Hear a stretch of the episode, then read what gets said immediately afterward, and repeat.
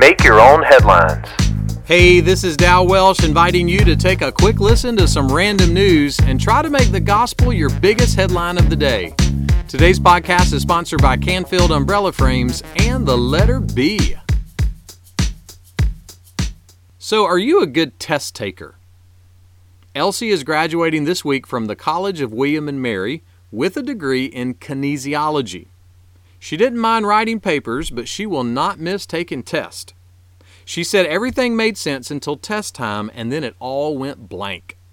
I feel Elsie's pain. I'm a terrible test taker. By the way, did I mention that Elsie is 75 years old? Yeah. She started college in Miami in 1963, and then she fell in love, stepped away from her education, and started a family. Incidentally, her granddaughter is also graduating from college this week. If my math is right, there was 54 years between Elsie's freshman year and her sophomore year. So why'd she do it? She said, people need to constantly try new things. We need to have a purpose, a reason why we're doing something. That's some pretty good advice. I heard about an archaeologist that majored in geology in college, but he was also a history minor. History minor. About 700 years before Jesus was born, God wanted the prophet Isaiah to write down a message.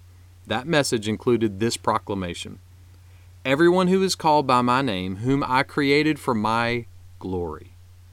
The ultimate reason and purpose for your life is the glory of God. Now, what does that mean? I heard it put this way: we are all made to find our significance by being attached to something absolutely majestic and glorious. Why? So that our lives can have a sense of wonder and eternal significance. That wonder, that eternal significance can only be found in God and God alone.